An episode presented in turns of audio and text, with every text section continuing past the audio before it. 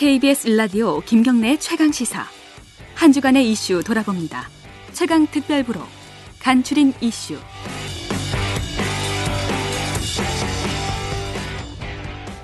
새해 글로벌 증시가 불안한 출발을 보였습니다. 세계 증시 현재 상황을 진단해보고 2019년 세계 증시를 전망해봅니다. 1월 7일 월요일 키움증권 투자전략팀 홍춘옥 팀장과 진행한 인터뷰입니다. 안녕하세요.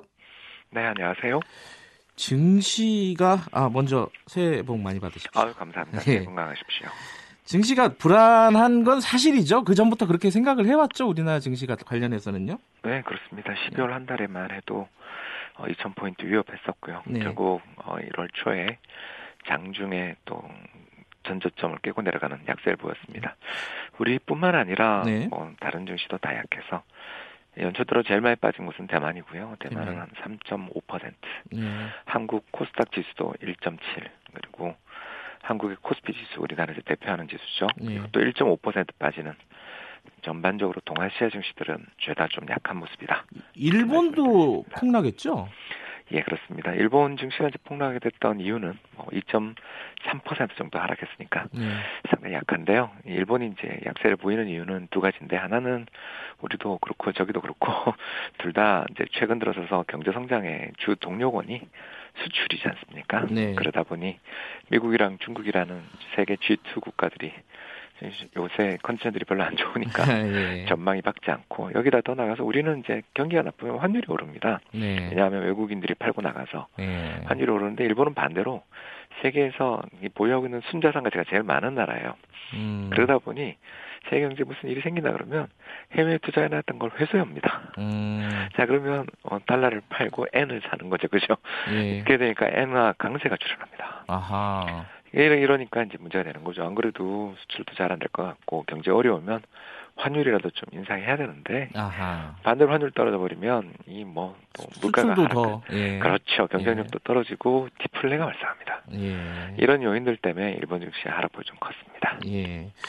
이 새해 들어서 나온 뉴스 중에 가장 증시에 큰 영향을 미친 뉴스가 애플인 것 같아요. 맞습니다. 애플이 1분기 실적 전망치를 대폭 낮췄네요. 이게 이유가 뭐라고 분석할 음, 수 있나요? 네, 뭐 930억 달러 정도를 봤었는데 네. 이걸 840억 달러 하니까 네. 굉장히 큰 조정이고요. 결국 이게 미중 무역 분쟁 이야기입니다. 예. 중국에서 물건이 전혀 안 팔리고 있더라. 음. 이렇게 이제 고백을 했죠. 물론 네. 이제 애플도 핑계는 있습니다. 어, 다른 나라에서 애플의 아이폰이 잘 팔리는 이유는 결국 네. 애플이 갖고 있는 거대한 생태계, 즉 아이튠스부터 앱스토어들이 굉장히 잘 돼 있잖아요. 그렇죠. 그런데 중국에서는 아무래도 좀 이렇게 잘 안 되는 거죠. 이게 그 음. 애플의 생태계에 대한 어떤 좀 차질이 있다. 한마디로 말해서 중국이 어, 미국 기업들에 대해서 뭐랄까요, 그러니까 자국 기업들 보호하기 위해 공정 경쟁을 좀 가로막는 거 아니냐. 음. 어, 이렇게 볼 수도 있는 부분들이 있었다고도 생각되고요. 물론 음. 이제 과거에 잘 팔다 최근에 못 판 거니까 이건 애플의 제품 경쟁력이 나빠진 게 제일 큰 이유지만 음. 애플 입장에서는 또 다른 나라에서는 잘 팔리는데 여기가 특히 안 팔려요. 이렇게 이야기를 한 거니까 이 이야기를 듣는 사람들 입장에서는 아 이거 미국과 중국의 무역 분쟁 영향이 이렇게 크고 기업들 실적에서도 영향이 나타났구나 뭐 이런 음. 걱정을 이제 기름을 부은 예. 거죠. 근데 이제 애플이 중국 시장에서 이렇게 고전을 할 거라는 거는 뭐 작년에도 나왔던 얘기잖아요. 맞습니다. 근데 점유율 계속 떨어지고 있죠. 예, 이러면서 그 갑자기 이렇게 실적 전망치를 낮춘 거는 뭐 갑자기겠지만은 네. 뭐 전망 자체가 어두웠던 거는 꽤 오래된 얘기인데 이렇게 맞습니다. 증시에 영향을 주는 거는 왜 그런 거죠, 이거? 역시 체력 문제 아니겠습니까? 아하. 네. 그러니까 몸이 건강이 좀 안 좋은 상황에서 바이러스 침입하면 네.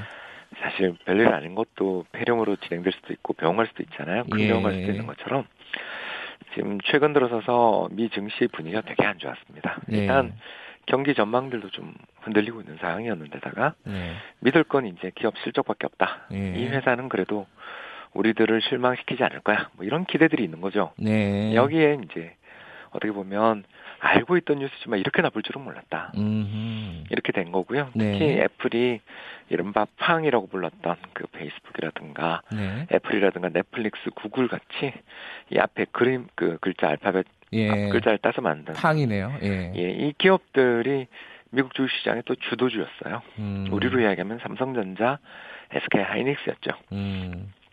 그러다 보니까 죄송합니다. 예. 그러다 보니까 이 기업들의 실적 전망의 하향 조정 뉴스는 시장 참가자들에게 이게 더 이상 버팀목이 없다. 음. 이런 걱정거리를 부각시켰다고 볼 수 있겠죠. G2 얘기를 조금 해볼게요. 그러니까 G2면 이제 미국, 중국인데 중국부터요. 그 중국도 그러니까 뭐 이 미중 무역 갈등 때문에 뭐 애플에 대한 소비나 이런 것들이 좀 저조하다 이렇게 볼 수도 있겠지만 중국 자체 성장률도 좀 어 뭐, 뭐랄까 어, 이 기대했던 것보다 높지 않다 뭐 이런 얘기가 나오고 있잖아요. 맞습니다. 중국은 상황이 어때요 지금? 일단 이제 예정처럼 10% 또는 9% 성장은 이제 불가능한 네. 어, 그런 구간에 접어든 거죠. 왜 그러냐? 어, 어제자로 중국 사회과학원에서 아주 좋은 보고서가 나왔는데 네. 이 바로 뭐냐하면 생산 가능 인구 이제 그 근로 활동 인구라고 하죠. 네. 이 생산 활동 인구가 지난해 한 해에만 580만 명 줄었대요. 아 그래요? 예, 예. 그러니까 인구는 14억, 15억에 달할 정도로 굉장히 세계에서 가장 인구 많은 나라지만 이제 이게 뭐랄까요? 이제 젊은 노동력들이 줄어드는. 음. 아, 왜 그러냐면 이제 한 가구 한 자녀 정책을 너무 오래 썼어요. 아. 그래서 이 그 2018년에 작년 출생 인구가 1,500만 명 아래로 이제 떨어졌는데 이 뭐 물론 큰 숫자지만 네. 그 이전 한 가구 한 자녀 정책을 폐기하기 전에 얼마 태어났냐면 1,800만 명 태어났거든요. 네. 불과 이제 3년 사이에 출생 인구 300만 떨어진 거죠.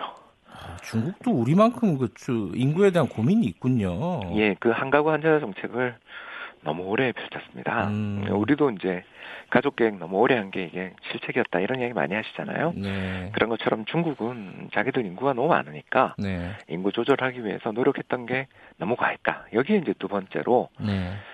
네, 이 미중 무역 분쟁의 이제 또 다른 이유 중에 하나가 기술 뺏기기 아니겠습니까? 네.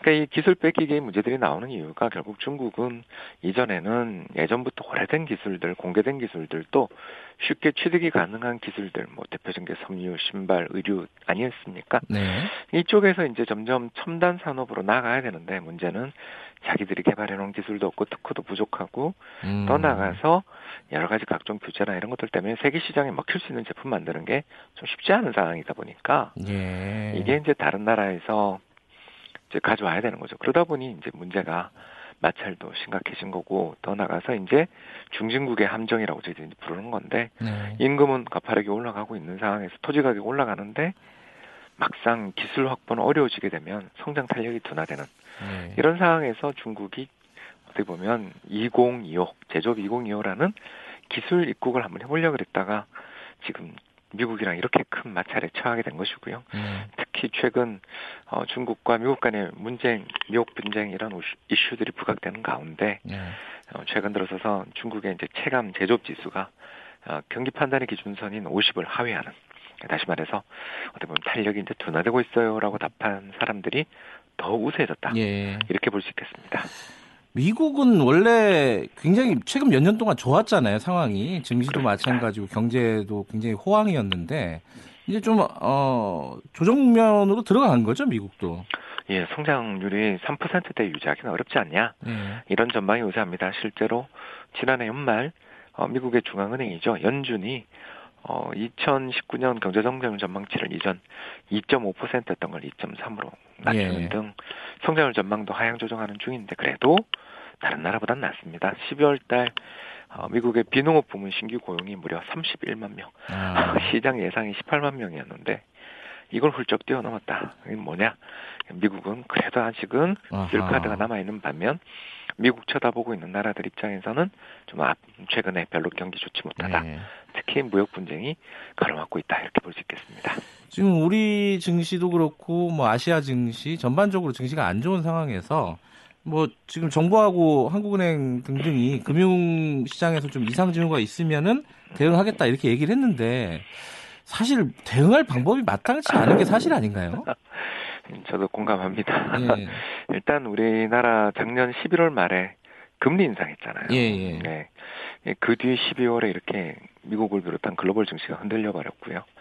떠나가서 작년에 우리나라 재정이 상당히 긴축적이었던 것을 반성해서 올해 그래도 재정 지출을 늘려나가는 방향으로 대응하고 있는 중이기 때문에 네.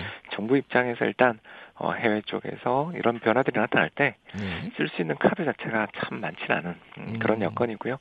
네, 결국 뭐 해볼 수 있는 우리들이 이제 카드라고 한다면 정부가 관련돼 있는 어, 기관들, 유관 기관들과 협력해서 주식시장 매수 기반을 좀 확충한다든가 더 나아가서 외환시장의 변동성에 대해서 좀 계속 워치하고 또 이 변동성들을 진정시키기 위한 여러 가지 정부가 쓸 수 있는 카드들을 좀 검토해보는 정도가 아니겠나 생각되는데요. 네. 이게 우리나라가 어, 실물 경제도 개방돼 있고 네. 금융 시장도 개방돼 있다 보니까 이게 외부 충격에 다 흔들리는 상황이다 보니까 네.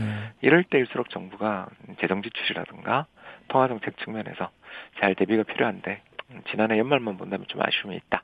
음. 이렇게 말씀드릴 수 있겠습니다. 이게 좀 우문이긴 한데 이 네. 사이클이요. 네. 좋아질 때가 오나요? 아, 예, 사실 우린 2002년 어, 카드 위기 이후 한 번도 좋은 적이 없었다라는 이야기가 할 정도로 예. 사실 내수 지표들 특히 가계의 저축률은 떨어지기만 했습니다. 예. 아, 그런 반면 어, 우리나라 기업들은 또 반대로 돈을 엄청나게 벌었죠. 예. 이러다 보니까 기업이 가지고 있는 이 어마어마한 투자 지분 더 나가서 이익을 어떻게든 잘 고용으로 연결시키고 또 이 부분들을 배당이나 이런 걸 통해 가지고 국내에서 환류를 시키는 그런 여러 가지 부분들이 필요한데 아직까지는 이게 기대에 미치지 못하고 있다 이렇게 볼 수 있겠네요. 그 근데 국내적으로는 그런데 네. 그 글로벌 어떤 경제 상황도 네. 지금 이제 어, 약간 조정 국면, 하강 국면으로 들어갔다고 만약에 보면요. 네. 이게 좋아지려면 얼마나 기다려야 되는 거예요? 사람들이 그게 궁금할 거 아니에요? 아, 예. 그 이제 네. 위기가 발생해서 걷잡을 네. 수 없는 금융 위기로 치닫게 되면 1, 2년 이상 더 장기화되는 거죠. 네. 2008년 글로벌 금융위기 이후 세계 경제가 그래도 아, 조금 살아났다 싶었던 시기가 지나고 보니까 한 2010년, 11년이었지 않습니까? 네. 그러다 또 11년에 후반에 발생한 유럽 재정위기 때문에 또 나빠졌습니다만 네. 아무튼 대략 어, 아주 급박한 위기가 발생했을 때는 바닥을 딛고 올라오는데 한 2년 정도, 1년에서 2년 정도 걸린다 음. 볼수 있고요.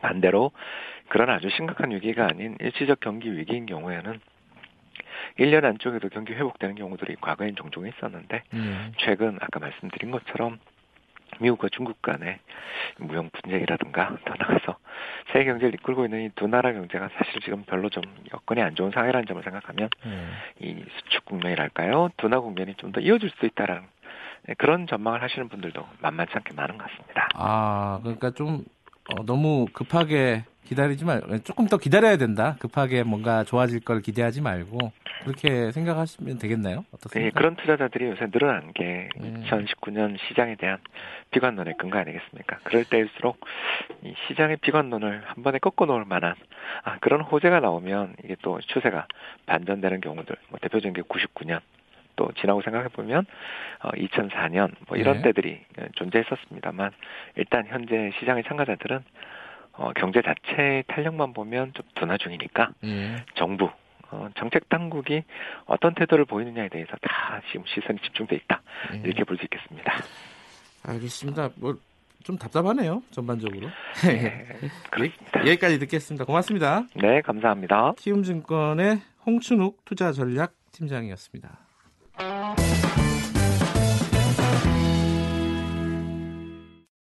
1월 7일 정부가 최저임금 결정체계 개편 초안을 발표했습니다. 최저임금을 심의 의결하는 최저임금위원회를 이원화하는 게 핵심이었는데요.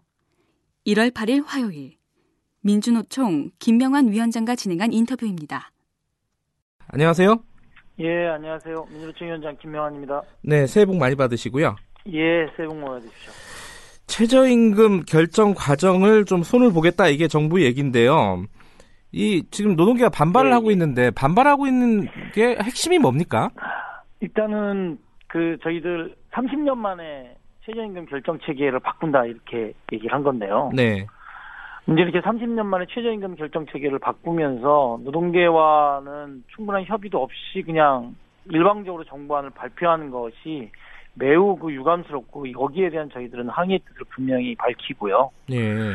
ILO 국 제노동기구에서도 최저임금 운용에 있어서는 어쨌든 충분한 협의와 참여를 가장 강조하고 있습니다. 네. 근데 이번에 정부 개편 논의가 시작부터 이게 이런 원칙을 좀 훼손한 거다 이렇게 음. 좀 보고 있, 고요 네. 전체적으로는 지난 최저임금 1만 원을 포기했다 이렇게 발표된 이후에 네. 지속적으로 최저임금 인상 억 제 그다음에 이 제도에 대한 계약 이런 흐름 속에서 이런 흐름 속에 연장해 있는 것이 아닌가. 네. 그래서 저희들은 일단은 좀 반대 입장을 좀 분명히 밝히고 있습니다. 어 그러면 먼저 좀 짚고 넘어가야 될 게 정부 쪽에서 이 뭐 결정 방식을 바꾸는 안을 만들 때 노동계하고 대화를 안 했어요? 예. 그 지금 최근에 이런 거 발표하기 전에는요. 예. 노동계하고는 뭐 이러저러한 어쨌든 대화나 네. 에, 소통이나 이러한 부분들은 그 뭐 하지 않았습니다. 그렇군요. 근데 정부에서는 이 안을 내놓으면서 어, 노동계한테 유리한 안이다 이런 식으로 얘기를 했단 말이에요. 불리한, 불리한 안이 아니다. 정확히는 이렇게 얘기를 예, 했는데 예. 이건 뭐 말이 안 된다고 생각하시는 거네요. 지금 말씀하시는 예, 그렇습니다. 왜냐하면 공익위원 중심으로서 인상 구간을 설정하는 위원회를 별도로 주겠다는 건데요. 네.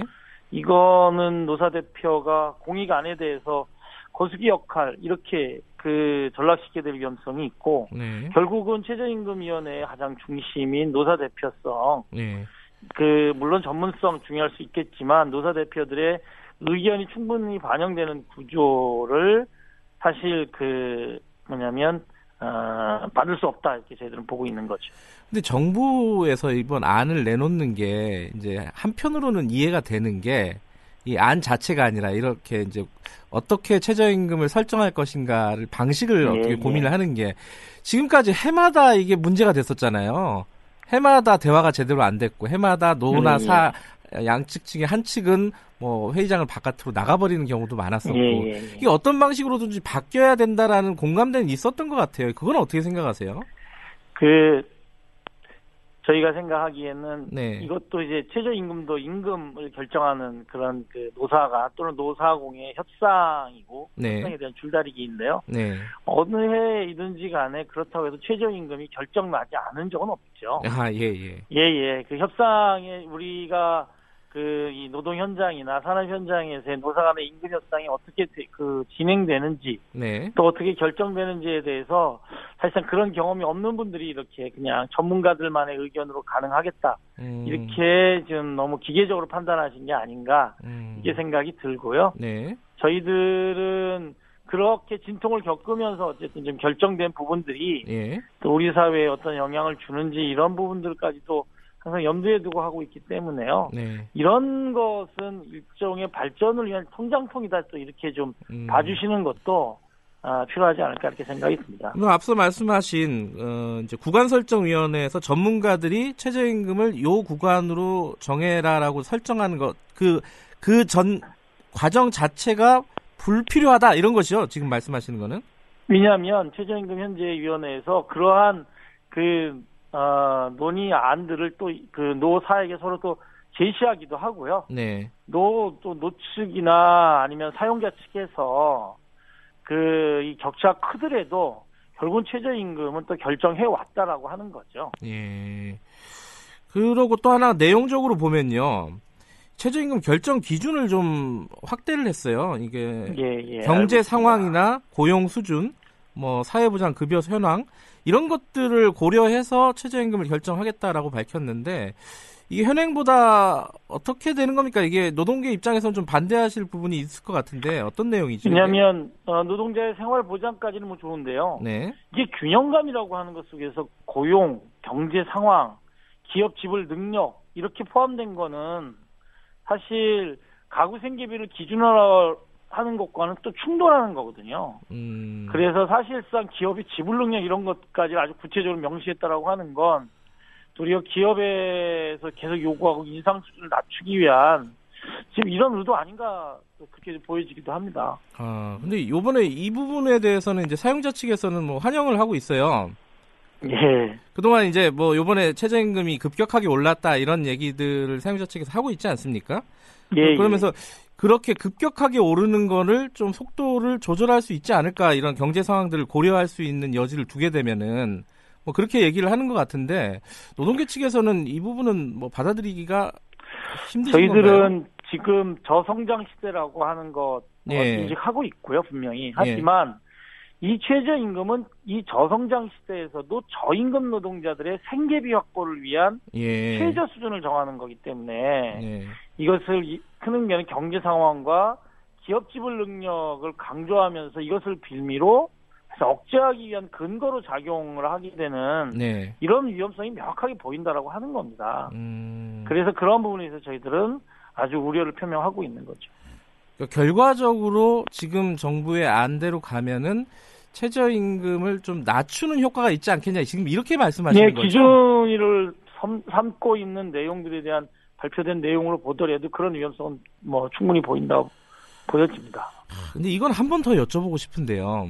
이 국민들이 이제 해마다 이 어, 최저임금 어, 위원회, 최저임금 위원회에서 예, 예. 파행을 겪는 모습을 매년 본단 말이죠. 뉴스에서. 예, 예, 예, 예. 그러면 이 피로감이 있어요. 이 부분을 어떤 식으로든 예. 좀 개선을 했으면 좋겠다라고 생각하시는 분들이 있을 텐데 어떤 개선 방법이 있겠습니까? 정부안 말고 그러면은 그 저희들은 그것과 관련해서는 네. 이좀 분명하게는 최저임금을 결정하는 데 있어서는 네. 어, 근로자의 생계비 네. 또는 어, 이, 그 가구 생계비 기준이라고 하는 것들을 명확하게 했을 때 네. 그 기준과 관련해서의 큰 차이와 폭들은 도리어 줄어들 거라고 보고 있습니다. 음... 그럼에도 불구하고 네. 이러한 부분들도 아이로 협약에서도 이런 걸 명시하고 있고요. 네.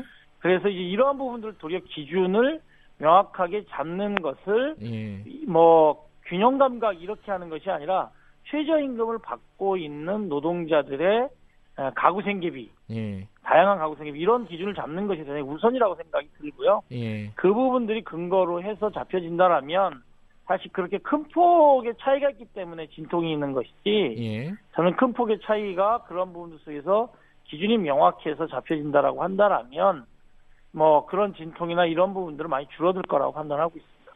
이건 이번에 결정 방안에 대한 얘기는 아닌데 최근에 이제 2년 동안 올랐던 최저임금의 인상 폭이 속도가 너무 빠르다 이런 지적들이 일부 있어요. 그리고 정부에서도 그렇게 생각을 하고 있는 것 같고요. 이 부분은 어떻게 생각하십니까? 최저임금 저희들이 예. 어, 그 주장했었던 최저임금 1만 원은 예. 그 지난 어, 대통령 선거 시기에 예. 사실 한두 사람을 제외하고는 모든 후보들이 공약을 내걸 정도로 예. 실제로 소득주도 성장과 우리 사회의 저임금 노동자들의 생활 개선이 정말 절박한 문제다. 네. 이렇게 그 봤던 거기 때문에요. 이것이 저는 경제에 미치는 영향, 네. 이것으로서 너무 확대되거나 과장되는 그러한 어쨌든 언론의 보도 태도나 네. 아니면 기업이나 경영계에 있어서의 그렇게 몰아가려고 하는 것 속에서 대단히 많이 왜곡돼 있다. 이런 판단이고요. 예. 사실상 최저임금 1만 원은 결국은 월 어, 수정근로 시간으로 따져 본다라면은 209만 원을 예. 받는 노동자들을 최소한 209만 원이 있어야 되는 거 아니냐라고 네. 주장하는 거기 때문에 이것을 어쨌든 만들어내기 위한 속도라고 하는 것은 이것이 속도가 너무 빠르다, 급하다 네. 이렇게 해서 억누를 것은 아니라고 보고 있습니다. 좀 과장되고 왜곡됐다 어, 이런 예, 예. 말씀이시네요. 알겠습니다. 그리고 지금 한국노총하고 이번 그 개편안에 대해서는 좀 공동 보조를 취하실 예정이죠? 예, 저희가 내일 그 한국노총하고 워크샵을 하고요. 예. 또 공동 입장도 아마 지금 낼 계획을 갖고 있습니다. 음, 예. 예, 그래서 아마 최저임금 뭐 결정은 조금 뭐 몇 달 뒤이긴 하지만 네. 올해 초부터 지금 뭐 작년 연말부터 해서 이렇게 아, 최저임금에 대해서 악의적이고 왜곡된 부분들이 지금 또 네. 계약되는 시도들이 하고 있기 때문에 네. 아, 연초부터 공동 대응을 할 예정입니다.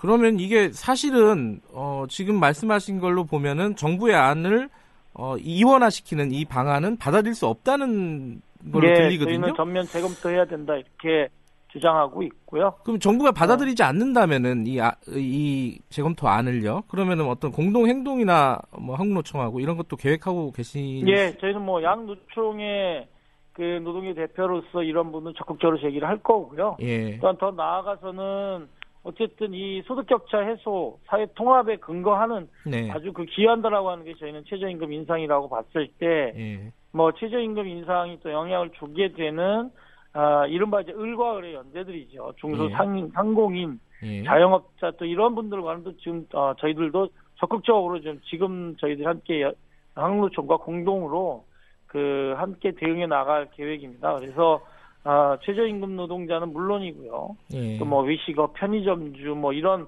어려움을 호소하는 자영업자 대표들도 네. 저희들이 직접 만나면서 저희들이 또 내용 설명들을 자세하게 해결 또 뭐 설명도 드리고 해결 방안을 찾아 나설 겁니다.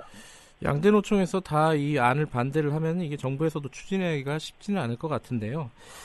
이 최저임금 결정 방안 말고요. 최근에 현안이 됐던 것들 한두 가지만 더 여쭤볼게요. 이 민주노총이 지금 경사노위에 지금 참여하지 않고 있잖아요. 예, 예, 예. 그러니까 사회적 대타협의 한 주체로서 예. 너무 이제 본인 스스로를 좀 소외시키는 거 아니냐. 예, 어, 뭐 예. 적극적으로 좀 참여해야 되지 않느냐라는 의견들도 좀 있는 것 같은데 이 부분 어떻게 생각하십니까? 일단은 우선은 저희가 최저임금위원회에 지금 아, 그 참여하고 있고요. 예. 한국노총과 함께 최저임금위원회에 참여를 해서 적극적으로 앞서 말씀드렸던 그런 문제점들에 대한 그 개선 이런 분을 요구해 나갈 거고요. 네. 그 민주노총의 경제사회 노동위원회에 대한 그 참여는 네. 어, 1월 28일 정기대회에서 참여 방침이 결정될 예정이고요. 1월 28일이요? 예, 예. 예. 음. 관련해서는 또 어, 토론에 필요한 자료나 이런 것들은 이미 그 저희 민주노총의 각도 현장에 그 제출해서 현장 의견들을 또 지금 현재 모아가고 있습니다.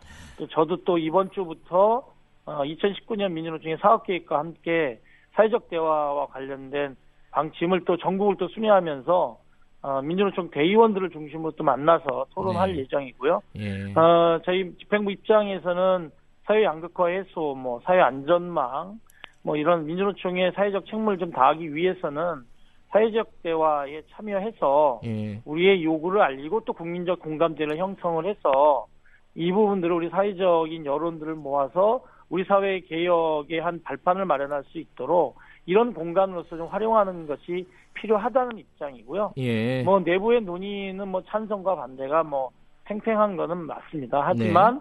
아, 일단 아, 민주노총의 1월 28일 날 정기대의원을 통해서 그 최종 참여 방침이 결정될 것이고 이것은 또 예정을 가지고 관심 있게 지켜봐 주시면 좋을 것 같습니다. 아, 지금 위원장님은 어쨌든 참여하는 그 방안은 계속해서 추진하고 있다. 다만 내부적인 예, 예. 논의가 조금 더 필요하다 이런 말씀이신 거죠? 예, 그리고 뭐 1월 28일 정기대의원 대회를 통해서 저희들이 참여 여부를 최종 결정할 예정입니다.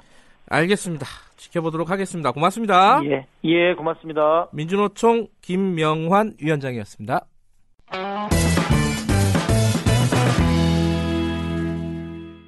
조국 청와대 민정수석이 검찰개혁에 대한 국민의 지지를 호소하고 나섰습니다.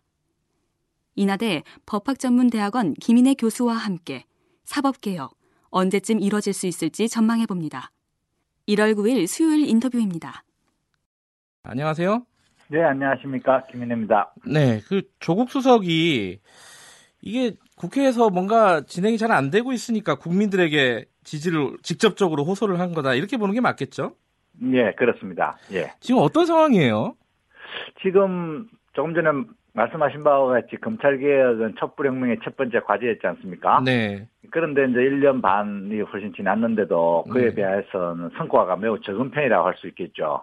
특히 어, 검경 수사권 조정 또는 뭐 수사권과 기소권이 분리라는 측면에서는 법안이 전혀 지금 심사가 되고 있지 않고, 네. 그 다음에 또 고위공직자 비리수사처, 공수처 문제도 국회에서 지금 막혀 있는 상태입니다. 예. 겨우 법무부의 탈검찰화나 검사 인사제도 개혁 등은 어 행정부 단위에서 할 수 있기 때문에 어느 정도 이루어졌습니다만은 네. 역시 본질적인 개혁 과제는 검경수사권 조정과 고위공직자 비리수사처 공수처이기 때문에 네. 본질적인 개혁은 아직까지 많이 멀은 어, 많이 이루어지지 못했다 이렇게 지금 평가를 할 수밖에 없겠죠. 공수처 얘기부터 여쭤보면요. 공수처는 네. 이제 고위공직자 비리수사처 이 그 예. 오래된 이게 해묵은 과업 아니겠습니까? 이게 지금 왜냐면 검찰의 예. 힘이 너무 과대하다. 이래서 예. 조금 이제 검찰의 힘을 뺀다는 건데 예. 이 부분에 대해서 지금 야당, 그러니까 특히 이제 네. 자유한국당이 반대하고 있는 거는 이유가 뭐라고 보세요? 그 공수처 문제는 네. 이미 저희 사회에서 공론화된 지가 30년도 더된 네. 문제죠. 특히 그 노무현 대통령 계신 참여정부에서는 이 법안까지 구체적으로 이제 국회에 제출된 적도 있는데요. 정부 네. 단위에서. 네. 이게 굉장히 이제 오래된 과제였고 우리 사회에서 필요하다는 공감되는 광, 범위하게 형성돼 있는 것 같습니다. 네. 다만 이것이 이제 지금 이제 야당에서는 이것을 마치 뭐 옥상옥을 만들어서 새로운 뭐 비리를 수사하는 것처럼 이렇게 얘기를 하고 있습니다만은 오래된 역사 그리고 국민들이 절대적으로 또 지지하고 있는 그런 여론조사 등을 보면은 이것이 이제 피할 수 없는 과제라고 보여집니다. 특히 공수처는 두 가지 측면이 있는데요. 네. 첫 번째로는 방금 말씀하신 바와 같이 검찰을 견제하고 검찰의 권한을 일부 분산시킴으로써 검찰 네. 개혁이라는 그런 측면을 가지고 있고요. 두 번째로는 특히 고위, 고위 공직자들과 관련된 그 부패 문제, 네. 부패 범죄 또는 그 권한 남용 문제에 대해서 전속적인 수사권과 기소권을 가짐으로써 전문적이고 상설적으로 부패 문제를 해결할 수 있는 중요한 기구이다라는 음. 그런 측면을 가지고 있죠. 예. 이제 두 가지 측면에서는 공수처 문제를 통해서만 우리 사회가 가지고 있는 지금 현재의 문제, 검찰의 문제와 그 부패의 문제를 해결할 수 있기 때문에 그 중요성은 아무리 강조해도 어, 지나침이 없다고 보여집니다. 예. 다만 지금 야당이 이렇게 얘기하고 있는 것은 지금 이제 뭐 야당의 반대가 공수처만은 또 공수처만을 반대하고 있는 건 예. 아니지 않습니까? 예. 예. 국정의 마비나 뭐 정부가 마비될 정도로 지금 반대를 하고 있는데 이번에 뭐 김용균법이라든가 유치원법 논란 과정을 보면 같이 이제 법률 하나 통과시키는데 이게 거의 뭐 나라가 마비 상태가 됐다가 또 안 풀렸다가 하는 그런 우여곡절이 너무 심한데요. 네. 이래서 이 이제 국민들의 그 광범위한 지지를 받는 문제라든가 또는 우리나라의 발전을 위해서 반드시 필요한 이런 공수처 법안 같은 경우에는 여야가 좀 대승적으로 특히 야당이 대승적으로 협조를 하고 이에 대해서 뭐 함께 문제를 해결하는 그런 것이 필요하다고 보여집니다. 예. 지금 그 이거 국회에서 이거에 가능하냐라는 의심이 좀 들어요. 왜냐면은 네. 국회라는 데가 지금 그 검사 출신, 법조인 출신도 많지만 검사 출신이 굉장히 많잖아요. 예, 그렇습니다. 그 검사 예. 쪽이 좀 과잉 대표돼 있다라고 생각할 수도 있고요, 국회. 예.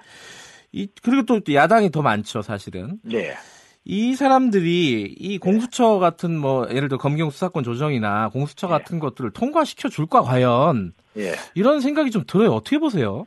예, 이 부분은 좀 이제 역사적인 흐름을 보면은 네. 이게 이제 공수처가 반드시 이제 통과될 것이라고 저는 생각을 하는데요. 네. 애초에 이제 검찰 출신들 의원들이 이제 뭐 검찰 개혁에 대해서 아무런 얘기를 뭐 못하도록 만들었죠. 그래서 네. 검찰 개혁이 대부분 실패를 했는데 네. 이전 정부에서는 그 박근혜 정부에서는 그래도 검찰 개혁이 필요하다는 얘기가 나와서 대검 중 수부가 일단은 형식적이지만 폐지가 됐었고, 네. 그다음에 특별 감찰관제가 또 도입되지 않았겠습니까? 네. 그리고 2014년에는 이제 형식적이지만 특별 검사제 법률안이 또 도입이 되었습니다. 네. 그러니까 그런 이제 과정을 보면은 어찌됐든 간에 이 검찰 개혁이 필요하다는 점은 네. 공감대가 있는 것이고, 그래서 조금 조금씩 예?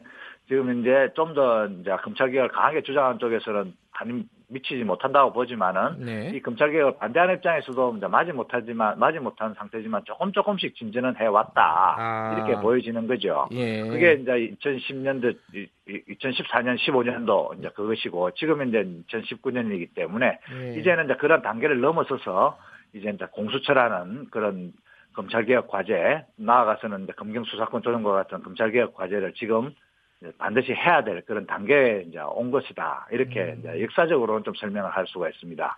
그리고 네. 특히 이제 형식적 특별검사제와 같은 경우, 네. 또는 특별감찰관제 같은 경우에는 지금 현재 야당인 자유한국당이 이제 주도를 해서 만든 것이기 때문에요. 네. 그쪽 입장에서도 검찰 개혁이 뭐 완전히 필요 없다. 모든 음. 것들을 다 물어 돌리고 네. 검찰만 무조건 믿어야 된다. 라고 얘기하는 것은 또 자신들의 그런 역사를 부정하는 것이기 때문에 예. 이게 이 부분에 대해서는 좀 설득력이 떨어진다 이렇게 생각이 듭니다. 지금 사개특위 관련해서는요, 박영선 위원장이 저번에 저희 방송에 연결을 해가지고 한 네. 7분 응선 정도까지 왔다. 라고 네. 얘기를 했는데 네. 사실 최, 근에 나온 얘기 보면은 공수처 만들기는 좀 어려울 것 같다. 네. 그래서 상임 특별검사제 이런 걸 만드는 게 어떠냐라는 얘기도 있었어요. 이 네. 공수처가 만약에 신설이 안 된다. 그리고 상임 네. 상임 특별검사제로 간다. 그럼 이거 어떤 차이가 있는 겁니까 이게?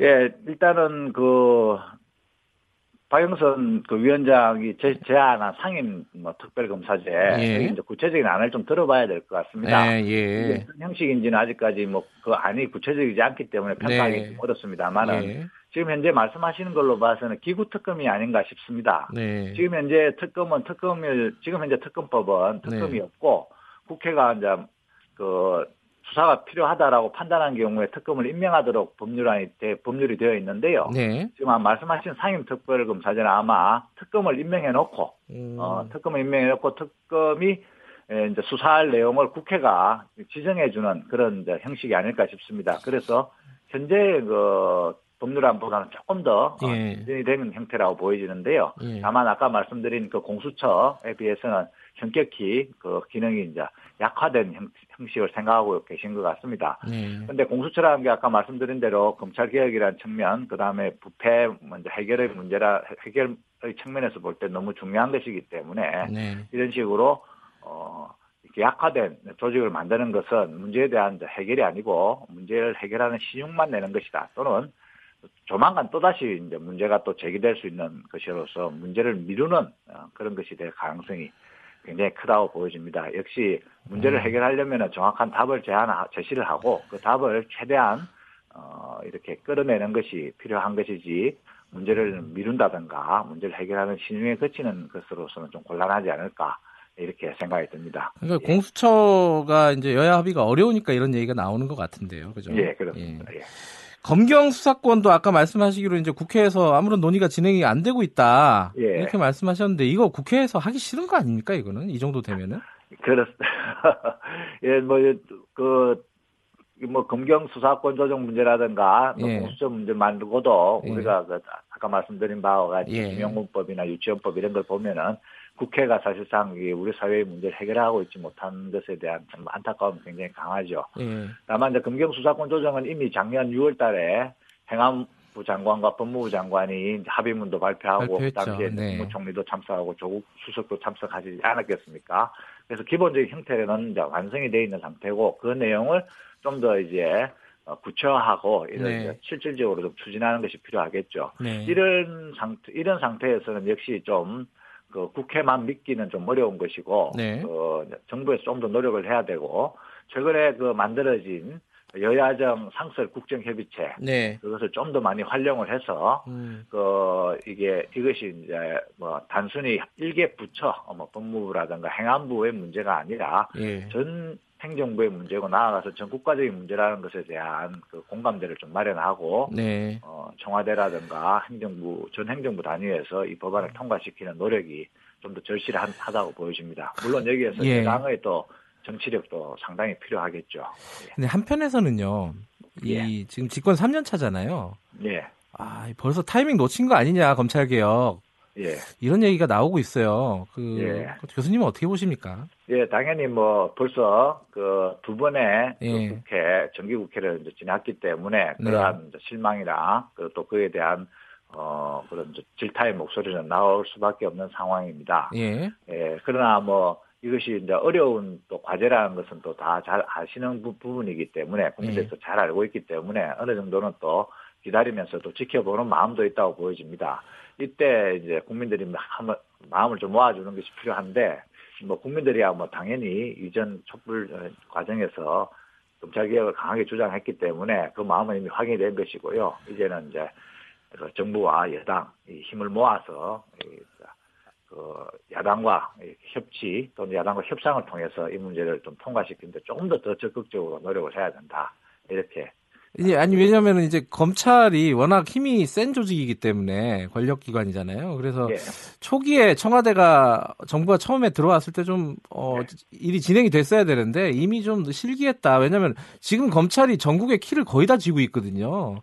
그래서 예, 좀 어려운 거 아니냐라는 생각이 예. 많이 하더라고요. 예, 그럼에도 불구하고 뭐 네. 지금 정확하게 20개월이 지났기 때문에요. 네. 뭐 3년 차다 이렇게 얘기를 하지만은 아 그래요? 예, 예 20개월이 지났기 때문에 뭐 초기 여전히 초기에서 중기로 넘어가는 지금 예. 단계죠. 초기, 중기, 이제 말기 예. 이렇게 나누어 본다면은 20개월이 지났기 때문에 이제 초기가 끝났고 중기에서는 이제 중기 단계이기 때문에 이때야말로 이제 초기에 뿌려놓은 씨 이런 것들이 이제 수확이 될 수 있도록 적극적으로 노력하는 것이 필요한 시기 아닌가 이런 예. 생각이 듭니다. 여전히 뭐 어, 집권 3년 차 이런 벌써 말기다 이런 느낌이 음. 드는데 정확하게는 20개월 지났기 때문에 20개월, 20개월, 예. 20개월 이렇게 나눠본다면은 중지에 들어가니까 이제 이제 그 수학을 하도록 그 더, 더 적극적인 노력이 필요한 그런 시점이다 예. 이렇게 보여집니다. 예, 저는 조금 비관적으로 생각을 했는데 교수님께서는 어 그래도 좀 희망은 있다. 앞으로 해나갈 예, 여지가 있다. 계속 그렇게 말씀을 해주시네요. 예, 예, 예. 아까 말씀드린 대로 검찰개혁의 네. 문제가 전혀 안 되다가 네. 뭐 대검 중수부 폐지도 좀 정도 되고, 그 다음에 뭐 특별 감찰관제도 조금 도입이 되고, 그 다음에 뭐 형식적이지만 특검 법안도 통과되고, 뭐 이런 식으로 해서 조금 조금 조금씩은 이렇게 역사적으로 개선이 되어 왔거든요. 예. 그래서 지금 단계는 이제 공수처하고 검경수사권 조정이라는 것이 이제 알겠습니다. 어, 올라와 있는 예. 어, 협상의 단계에서 올라와 있는 그런 단계인 거죠. 여기 예. 힘을 모으면은 또 슬기롭게 극복할 수 있지 않을까 이런 기대를 가져봅니다. 예, 오늘 여기까지 듣겠습니다. 새해 복 많으시, 많이 받으시고요. 고맙습니다. 예, 감사합니다. 들어주십시오. 예, 검찰을 말한다라는 책을 지으신 분이죠. 인하대 법학전문대학원 김인회 교수님이었습니다.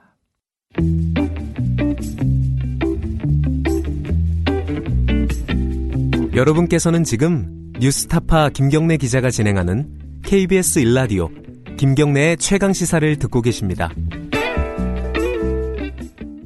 1월 9일 미중 무역 협상이 마무리됐습니다.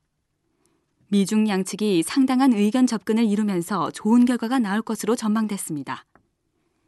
1월 10일 목요일 인하대 국제통상학과 정인교 교수와의 인터뷰 들어보겠습니다. 인하대 국제통상학과 정인교 교수님 연결돼 있습니다. 안녕하세요. 예, 안녕하세요. 제가 앞에서 말씀드린 대로 그 무역 협상, 그러니까 요번에 차관급 협상은 분위기가 꽤 좋았던 것 같아요. 어떻게 보셨습니까, 교수님은? 예, 에, 말씀하신 대로 어, 어, 성과가 있었다라는 보도가 나오면서 네. 어, 주식 시장에서는 그 시, 협상이 진전될 거로 보고 주가도 오르고 그랬지만은 네. 현실은 뭐 크게 바뀐 거는 없다라는 생각이 듭니다. 중국이 네. 농산물이라든가 에너지 서비스 분야 수입 확대를 재하기 함으로써 네. 어뭐 무역 협상이 유지는 될 수는 있지만은 네. 트럼프 대통령이 중국에 대해서 요구하는 것은 어 중국 공산당이 중심이 돼 있는 그 중국식 아, 무역 산업 정책을 이번 기회에 확 바꿔라는 거거든요. 네. 그래서 이걸 또 중국이 바꿀 수는 없지 않습니까? 예. 그래서 쟁점은 그대로다라고 생각이 됩니다. 이번에 원래는 이제 1박 2일 정도 협상이 예상돼 있었는데 하루가 늘어났어요. 그죠? 협상을 진행하다가 그래서 그랬죠. 이걸 이걸 보고 아, 그래도 이게 하루를 더 늘렸다는 얘기는 뭔가 얘기가 진행이 되고 있으니까 뭔가 진전이 있으니까라고 이제 사람들이 해석을 하는 것 같아요. 그렇게 그런 의미로 받아들여도 되겠죠? 아직 뭐 시장이나 언론에서는 얘기가 잘 됐으면 한다라는 그런 기대감이 많이 있는 것 같고요. 그 기대군요. 어, 예. 뭐 저도 뭐 어, 한때 협상을 해봤습니다만은 네. 협상하다 보면은 돌발 변수가 있고 그 내부 사정은 뭐 다 철저히 통제되기 때문에 네.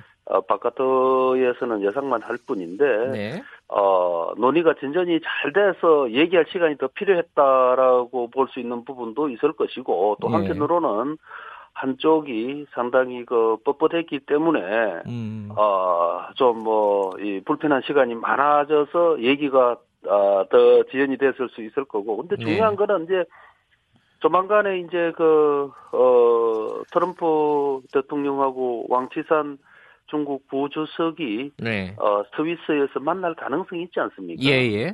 그래서 이제 에, 이번 주에 북경에서 차관급 회담은 다분히 음. 그 미팅을 준비하는 성격이다라고. 본다면은 네. 어, 서로가 그 이 대 양국에 대해서 서로가 이렇게 발표할 내용을 조율을 하기 위해서 시간이 네. 좀 많이 걸렸다라는 생각이 듭니다. 예. 요번에 아직 뭐 구체적으로 얘기가 나오지는 않았지만은 양쪽에서 미국하고 중국에서 구체적으로는 아까 이제 말씀을 하셨잖아요. 미국은 본질적으로는 이제 중국이 무역 정책을 확 바꿨으면 좋겠다라는 기대를 갖고 있다. 목적을 갖고 있다라고 하는데 요번에 협, 상에서는 구체적으로 어떤 것들을 서로 주고받았을까요? 요구를. 지금 당장은 이제 트럼프 대통령이 필요한 것은 네. 그 미국 그 농산물하고 그다음에 에너지 농산물 에너지 예 그다음에 이제 금융 분야의 서비스 부분 뭐 이런 부분에 대해서 중국이 완전히 틀어 막아 버렸거든요. 네. 그 미, 트럼프 대통령이 처음에 이제 500억 달러 어 수입 중국산 물품에 대해서 관세 25%를 매기니까 어뭐 중국이 대응 조치로 이런 어떤 미국의 주요 상품들에 대해서 수입 금지를 취하니까 미국 내에서도 농민들이라든가 또 관련된 업계에서 비명이 나오고 해서 이거를 재개시키는데 이제 트럼프 대통령 1차적인 목표가 있을 것이고 네. 2차적으로는 그 중국식 어, 사회주의 계획 경제 체제 중에서 국제적으로 문제가 될 수 있는 부분은 바꾸라. 특히 그 외국 기업들한테 부당하게 기술 이전을 요구를 한다든가 네. 또 지식 재산권 보호를 정부가 어, 제대로 하지 않는 이런 부분을 어, 미국식 수준으로 바꾸달라라는 게 이제 트럼프 대통령의 핵심 요구 사항인데 네. 뭐이 부분에 대해서는 중국도 받아들일 수는 없고 네. 만약에 협상이 타결된다고 그러면은 뭐 중국으로서는 미국 요구를 받아들인 거라 되는데 네. 아마 아, 이것은 뭐 앞으로 시간이 꽤나 걸릴 후에 아마 얘기일 거다라는 생각이 듭니다. 근데 지금 시간이 그렇게 많지는 않잖아요. 3월 1일까지가 이제 말하자면 휴전 마지막 날 보통 언론에서 얘기하는 그렇게 얘기를 하는데 그때까지는 협상이 타결이 될 거다 이렇게 보세요. 어떻게 보십니까? 예상을 하신다면? 협상 타결은 힘들 것이고요. 아, 그래요? 중국의 음. 목표는 시진프 대통령, 아, 저, 죄송합니다. 트럼프 대통령이 예. 그 작년에 중국산 어, 수입품에 대해서 2천억 달러에 대해서 25% 관세를 매기려고 하다가 네.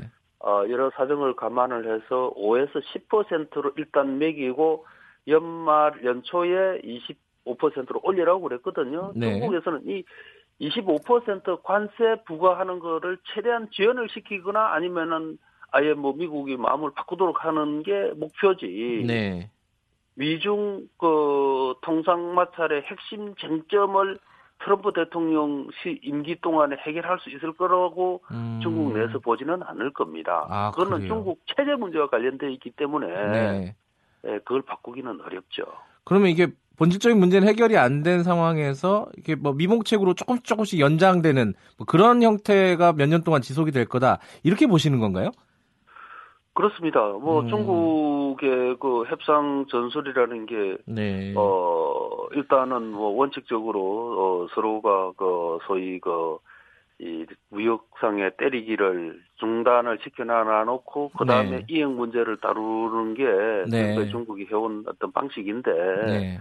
이번에도 뭐 중국으로서는 급한 어떤 소나기는 좀 피하고 음. 그다음에 나머지는 실무선에서 해결해 나가자라는 요구를 할 거, 제안을 할 것이고 네.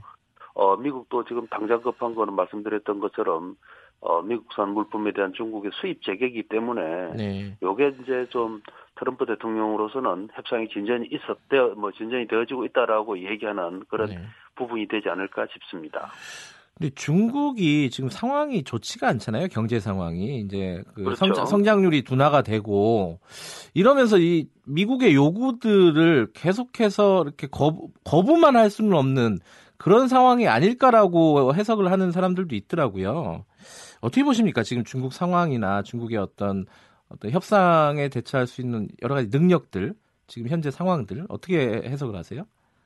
그러니까 이제 어, 지금 이제 미중 갈등이 문제가 된게 예. 예, 시진핑 주석이 어, 주석직에 오르면서 중국 몽 중국의 꿈에 대해서 얘기를 하고 네. 곧 이어서 그 다음에 2년 후죠. 2년 후에 이제 이 중국 몽을 실현하기 위한 가장 기본적인 방안으로 중국 제조 2025라는 산업 정책을 제시를 했거든요. 예. 그 산업 정책에 따르면은 앞으로 한 20년 후가 되면은 어 미래 산업으로 불리는 10대 뭐 우주라든가 로봇이라든가 인공지능 등 10대 산업에서 미국을 능가하는 산업 국가로 돼서 중국 인민들한테 정말로 어, 복지 국가로 만들어서 어, 가기 위해서는 어, 트럼프, 어, 시진핑 정 대통령 주석의 어떤 그 강한 리더십이나 장기 집권이라든가 이런 네. 거를 이제 합리화를 시켜놓은 상태거든 정치적으로. 네. 그런데 미국에서는 중국 제조 2025를 폐지를 하라는 겁니다, 사실상. 예. 그러니까 트럼, 시진핑 주석 입장에서는 뭐 그분 정치적인 어떤 그런 어 일정이 저저 어, 앞으로 목표라든가 이런 걸로 생각하면은 그거를 지금 미국의 압력에 의해서 폐지를 하게 되면은 중국 몽도 없는 거고 당연히 국내적으로 많은 문제가 생기지 않습니까? 네. 그리고 중국의 그 이 경제나 정치 체제라는 게 여전히 그 중국 당이 중심이 되고 있는 이런 현실이기 때문에 네. 에, 미국의 뭐 요구를 평가하기에 앞서서 어 어떤 중국의 체제 문제다라고 이미 에, 중국 내부에서도 얘기가 나오고 이러기 때문에 네. 뭐 왕치산 어, 부주석도 그런 얘기를 했죠.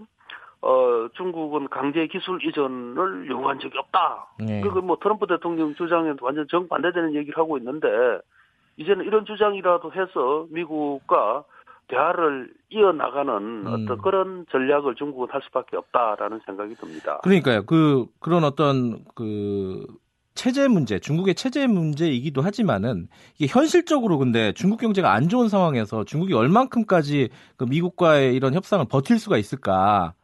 이게 좀 궁금해서요.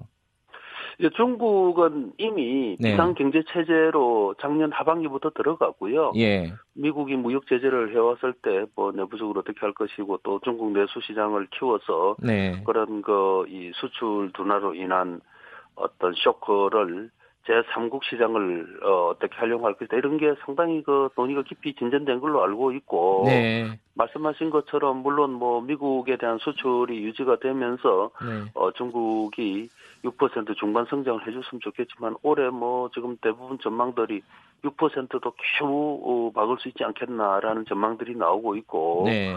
또 심지어 어, 중국에서는 그림자 금융 등과 같은 이런 그 중국 경제의 어떤 그 아주 그 불안 리스크들이 지금 계속 그 수면이 오르고 있고 거기에다 예. 세계 경제 전체가 지금 다운이 되는, 되는 국면을 지금 들어갔어요. 예. 작년까지만 해도 미국 경제가 상당히 그 호황을 누렸는데 올해부터서는 이제는 내리막길로 가고 있고 예.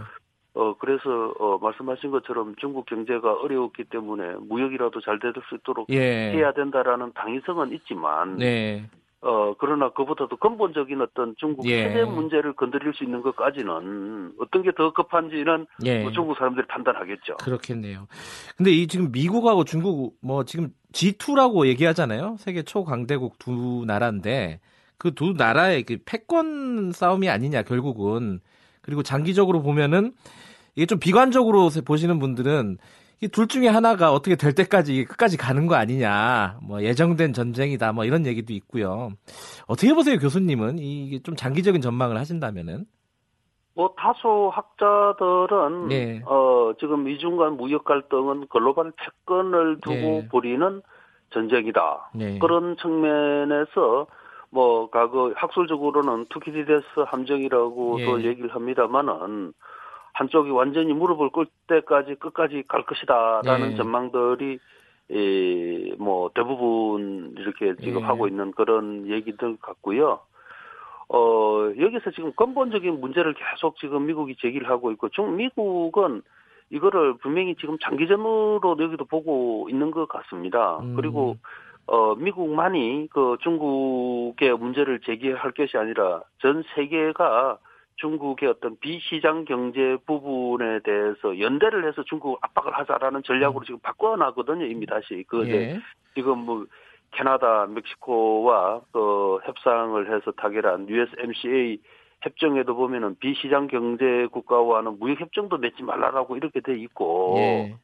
그래서 어 말씀하신 것처럼 패권 경쟁이기 때문에 장기화될 수밖에 없고 예. 상당히 그 세계 경제 질서가 어, 미중 통상 무역 전쟁 결과로 해서 네. 바뀔 가능성도 높다라고 이렇게 생각이 됩니다.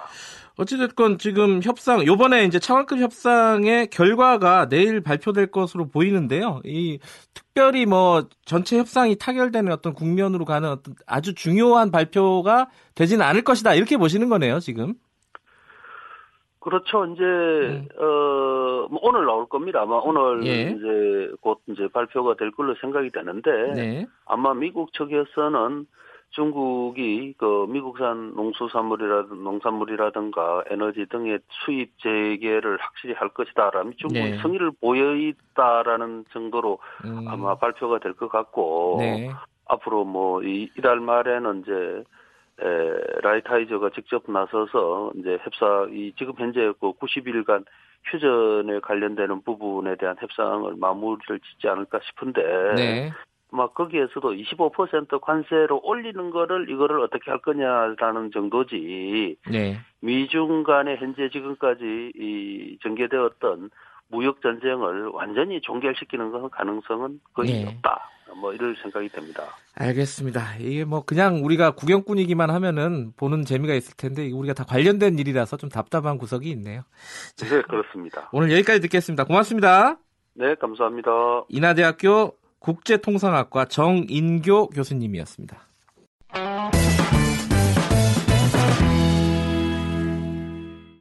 1월 11일 오전 양승태 전 대법원장이 피의자 신분으로 검찰에 출석했습니다. 특히 검찰 조사에 앞서서 대법원 정문에서 대국민 입장 발표를 하면서 큰 논란이 됐습니다. 1월 11일 금요일 법원노조 조석재 본부장과 진행한 인터뷰입니다. 안녕하세요. 예, 안녕하십니까. 아, 벌써 예. 그 법원에 출근하신 모양이에요? 예, 오늘 날이 날인 만큼 예. 예, 출근했습니다. 예. 어떻습니까? 지금 법원 앞에 대법원 앞에 분위기가? 어, 지금 경찰들이 뭐 이게 펜스를 설치를 해가지고 네. 어, 지금 뭐 사람들이 이동을 지금 막고 있는 음. 상황입니다. 대법원 정문은. 예. 근데 요번 지금 대법원에서 그 청사 안에서 양승태 전 대법원장이 기자회견 하는 거는 허가를 하지 않았죠? 예, 예, 그렇습니다. 근데 그러면 그쪽에서는 지금 양승태 전 대법원장 쪽에서는 밖에서라도, 예. 그러니까 문 앞에서라도 기자회견을 하겠다 이런 거예요. 그죠? 예, 예. 지금 입장 아마 그렇게 지금 알려지고 있습니다. 근데 법원 노조에서 이거를 막겠다는 겁니까? 어, 청사 바깥에서, 일단 청사 안은 절대 안 된다는 입장이었고요. 아, 안에서는 안 된다, 예. 예. 근데 이제 바깥에서라도 한다는 건데, 어, 저희들 입장은 뭐, 뭐, 물리력이나 이런 건 사용을 할 수는 없지만 그렇겠죠. 예. 어, 정상적인 기자회견을 예. 좀 하도록 진행하는 것도 사실 법원 구성원으로서 좀 용납이 되기 아. 힘듭니다. 예. 그런데 어떤 정상적... 부분이 용납이 안 되세요? 왜 막으려고 하시는 겁니까? 어, 왜냐하면 네. 검찰 수사나 앞으로 이 구속영장 청구 과정에서 네. 대부분 전직 대법원장이라는 분이 법원을 이용한다는 아. 느낌을 지금 법원 구성원들은 가지고 있거든요. 네네. 너무나 무리하고 오만하다. 이건 음. 다른 분도 아닌 사업부 최고 수장을 지냈던 분이 네. 어 사법농단 때문에 수사를 받는데 네. 거기에 대해서 기자회견을 대법원 앞에서 입장 발표를 하고 수사를 받으러 간다. 네. 아, 이, 이걸 법원 구성원들로서는 어, 너무나 좀 자존심 상하고 음. 그리고 이게 또 불편한 의도가 충분히 이제 보이기 때문에 재판에 개입하려는 의도가 충분히 보이기 때문에 용납할 네. 수 없다라는 그런 공감대가 좀 많이 형성되어 있습니다. 그 재판에 개입한다는 것은 무슨 의미로 말씀하시는 거죠? 어 일단 자기의 정당성을 예. 좀 어, 이야기하기 위한 측면도 있고요. 그리고 네. 어, 대법원장으로서 어, 이런 표현이 적당히 뭐냐면 정관 예우를 바라는 아, 이것도 정관 예우의 예, 일종이다. 예. 예. 예, 그렇죠. 대부분은 그 박근혜 이명박 대통령도 검찰 네. 수사를 받을 때는 포트라인에서 자신의 진경을 이야기를 하고 예, 예, 수사를 받았는데 네. 그 포트라인에서 그건 어, 하지 않고 대법원 앞에서 자기 음. 입장을 밝히는 건 네. 명백하게 어 대법원장으로서의 정당함을 어 주장하기 위한 네. 그리고 그걸 법원 내부에 있는 법관들에게 주시시키기 위한 의도가 분명하게 있다라고 지금 판단하고 네. 있습니다. 이 사법농단 사태라는 게 지금 뭐한 네. 작년부터 지금 쭉 진행이 됐던 거잖아요. 검찰 수사는 지금 진행 중이지만은요. 예, 예, 맞습니다. 법원 내부의 직원들, 뭐 판사분들에 대한 얘기들은 많이 나왔어요 언론에. 근데 예. 법원 내부의 직원들은 분위기가 어떻습니까? 지금 이번 사태를 어떻게 바라봐요? 여론이 어떤지 지금 그게 궁금하긴 해요.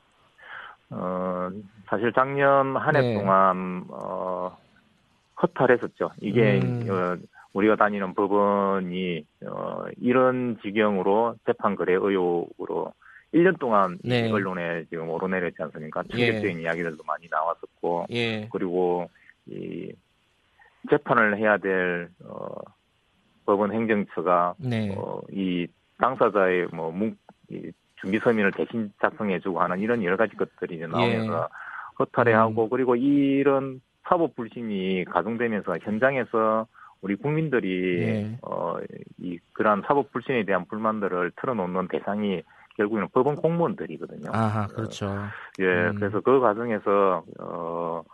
이 국민들의 원망, 음, 네. 불신을 한 몸에 또 현장에서 직접 받고 있는 음. 법원 공무원들 입장에서는 이 사법농단의 직접적인 또 하나의 피해자라고 또 할수 네. 있습니다. 그래서 이것이 왜 이렇게 일어나게 되었는지에 네. 대한 고민들도 많이 하고 있고 그리고 네. 사실은 지난 한 해 동안 뭐 흔히 말하는 멘붕에 빠져 있다라고 아, 이제 표현을 예, 하고 있습니다. 허탈하다. 아, 한마디로 예, 멘붕이었다. 이 사법농단 네. 사태가 직원들 입장에서도 예.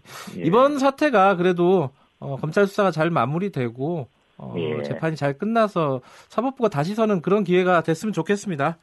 예, 예. 어, 저도 그게 예. 그게 바로 사법부가 갈 길이라고 생각을 합니다. 알겠습니다. 오늘 짧게나마 네. 이렇게 말씀해 주셔서 감사합니다. 아, 예, 감사합니다. 법원노조 조석재 본부장이었습니다.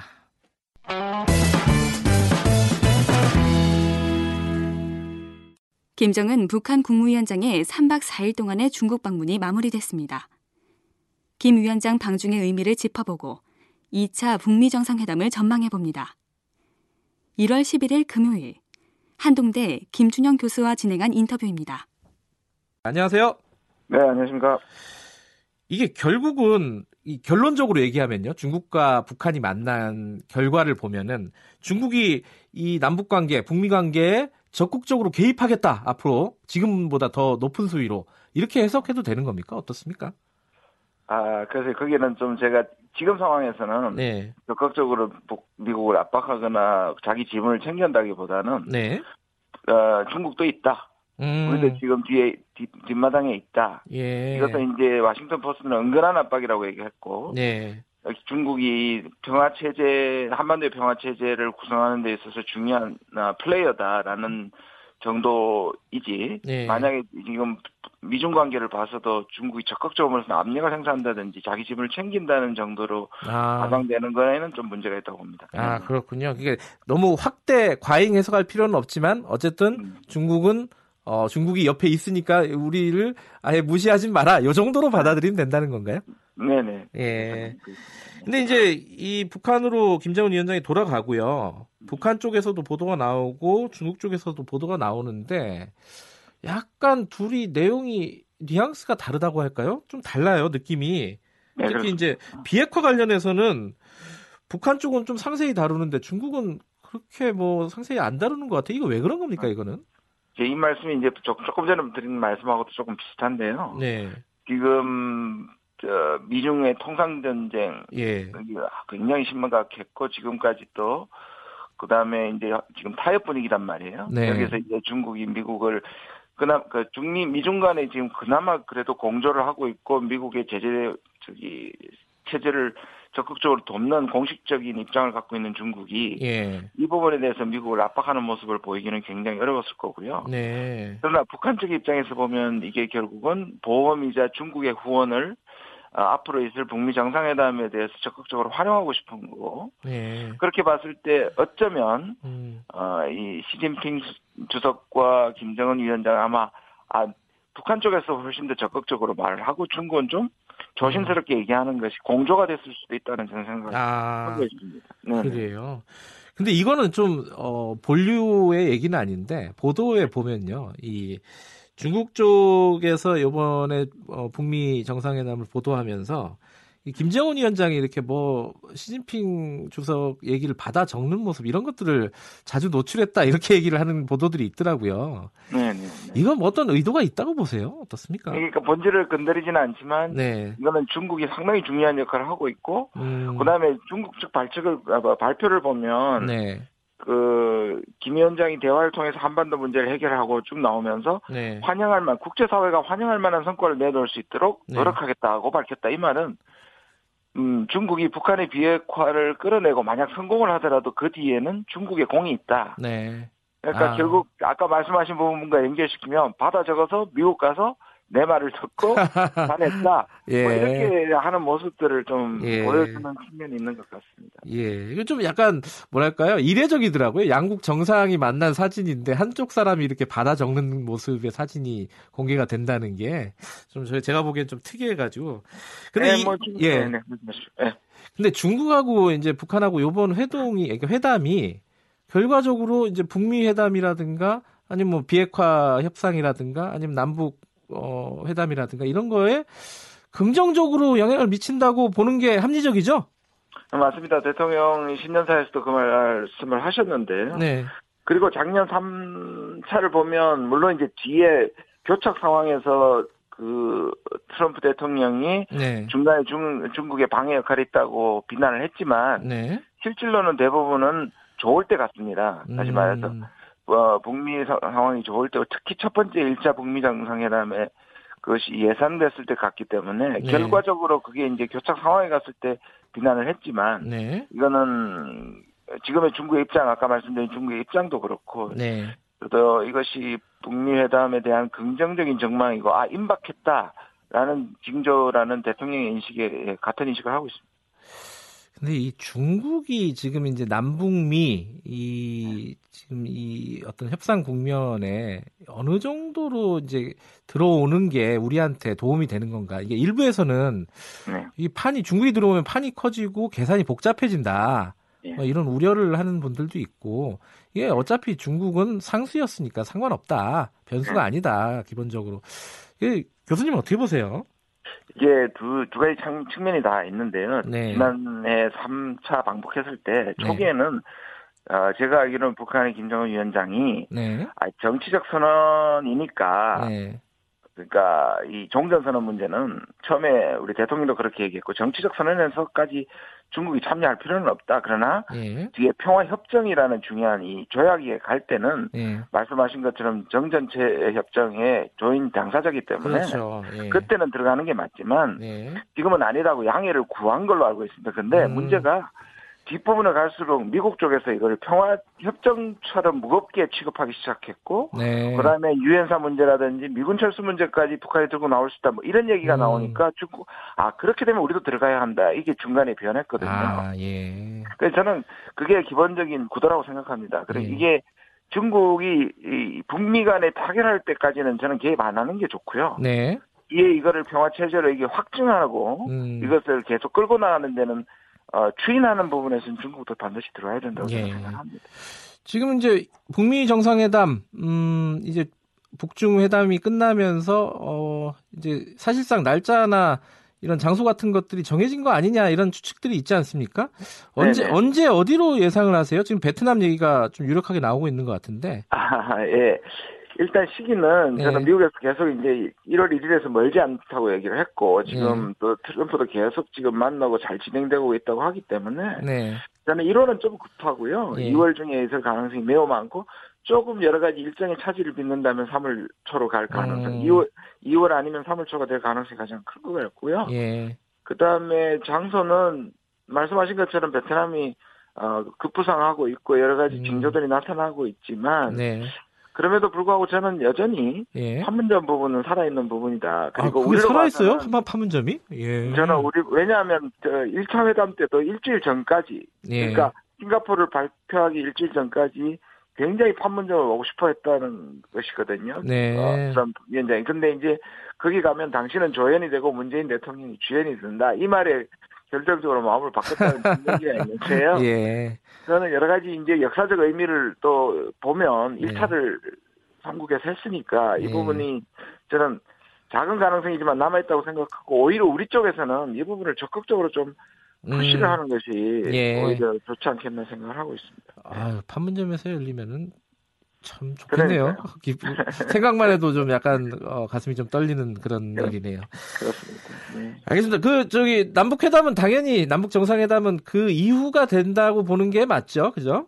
그렇죠. 원래는 이제 교착 상황을 풀기 위해서 이걸 네. 연말에 작년 연말에 하고 싶어 했지만 어제 대통령 신년사도 보면 저도 그렇고요. 네. 이거는 오히려 북미 정상회담 뭔가를 풀고 네. 그거를 이제 남북 정상회담에서 이제까지 못했던 부분을 좀 과감하게 하는 이것이 가장 좋은 시나리오로 보여집니다. 알겠습니다. 오늘 말씀 여기까지 듣겠습니다. 고맙습니다. 네, 감사합니다. 한동대 김준형 교수님이었습니다.